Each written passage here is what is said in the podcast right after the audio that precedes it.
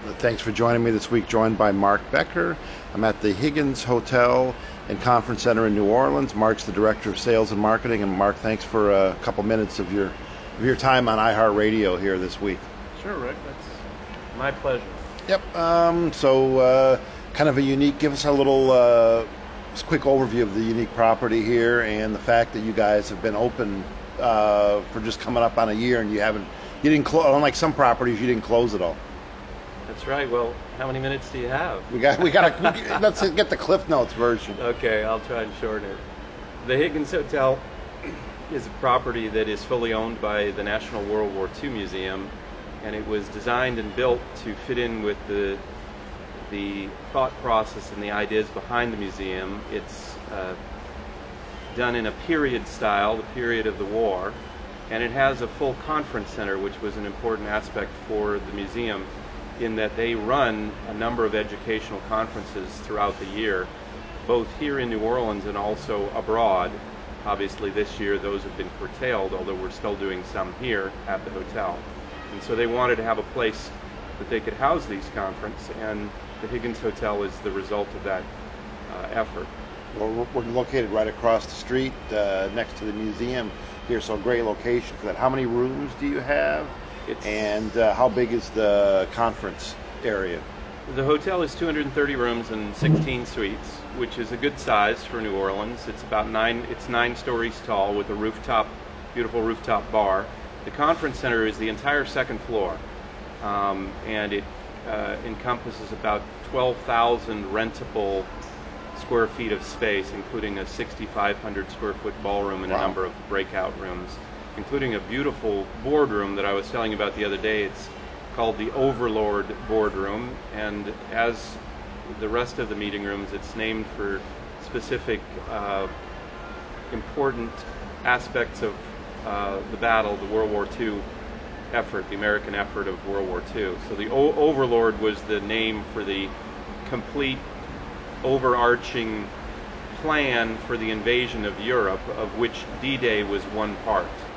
And the hotel's named uh, the Higgins, so we'll let the listeners maybe research uh, a little bit. Uh, kind of an underrated historical uh, figure in World War II. Uh, so the listeners can do that. And uh, Mark, we're of course in New Orleans, a city that's not not any stranger to putting on big events and having big events, including sporting events. Um, of course, I cover a lot of sports travel and sports tech.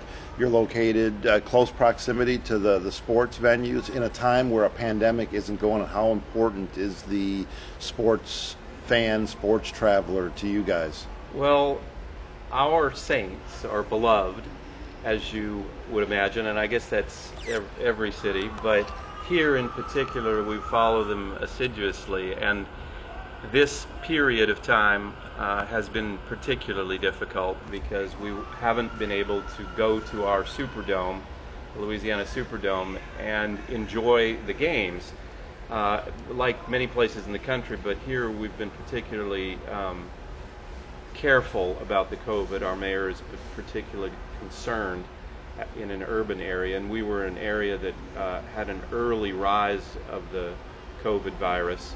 So now we're doing very well, better than some other places in the country. That may be a direct result of it, but one of the things that has hurt uh, quite a bit is not being able to have the number of fans uh, in town. The Superdome seats somewhere between 70 and 80,000 people, and for a Saints game, certain games against the Falcons or you know, certain particular rivalries, every seat was full in the past, but with COVID distancing, they can't do that. And in fact, only just recently were live attendance games allowed. So prior to that, we did see some activity at the hotel, surprisingly, for some of the Saints games.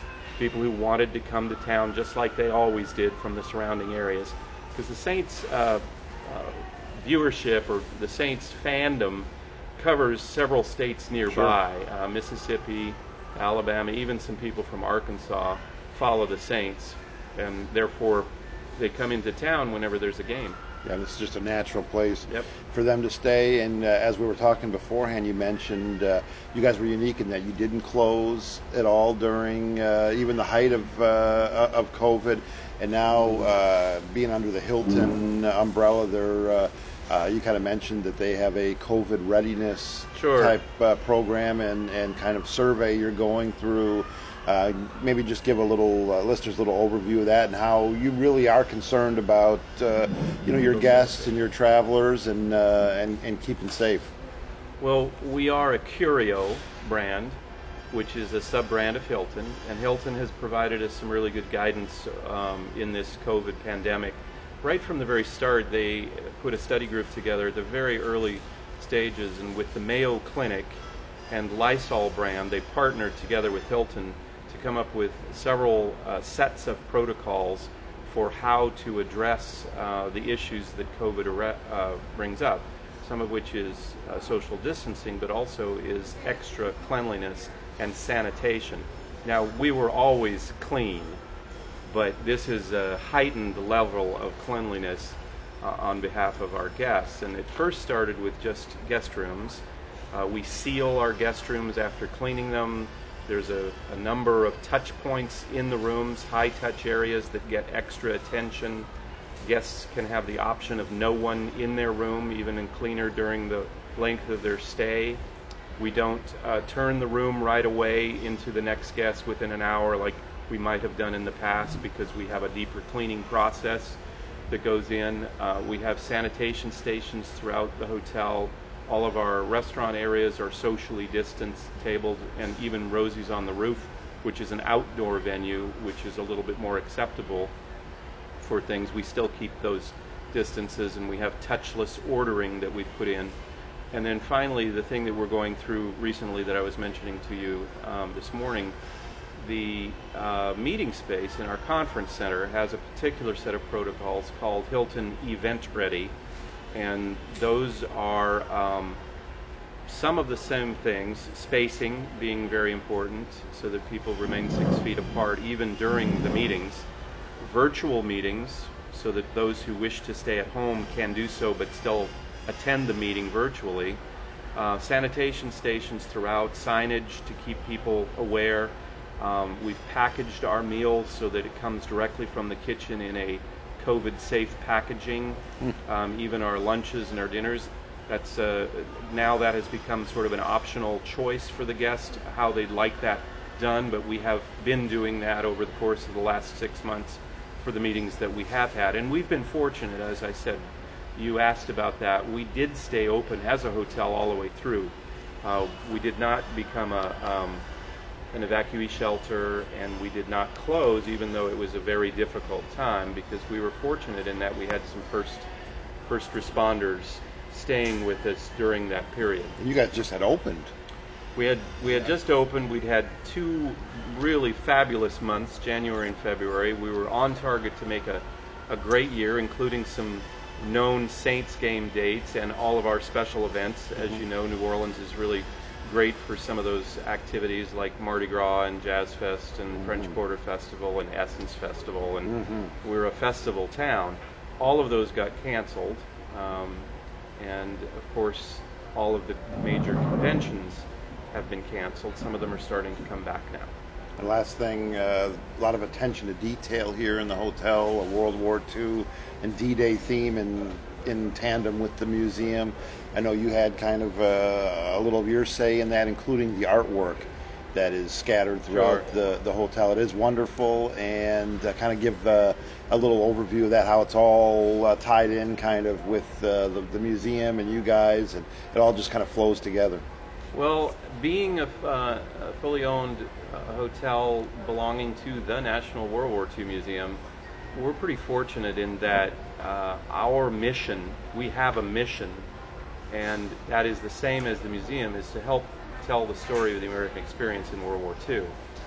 And in so doing, as a hotel, our surplus operating goes directly into the educational foundation of the museum to continue that process. So it's a little little different.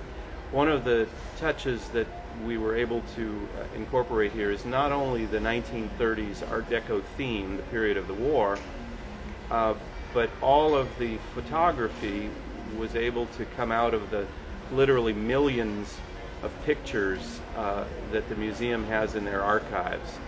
And of course, there were some discussions early on. This is what you were talking about about what kind of pictures should be displayed in the hotel, and I was able to be a part of those meetings and to sway it towards uh, people happy pictures as opposed to bombs bursting in air and sinking ships, which you can see easily at the museum across the street. Sometimes that's hard to to, to fathom or hard to get when you're when you're talking about a war to get the more positive pictures. But I think you guys have Absolutely. done a you guys have done a great job with that. And uh, thanks to uh, Mark Thank Becker, Director of Sales and Marketing for the Higgins Hotel and Conference Center, HigginsHotelNola.com. It's a it's actually a really great website too, and uh, very impressed. You guys are doing a great job. So uh, Well, thank for- you very much. I appreciate the time with you. Thanks, Mark.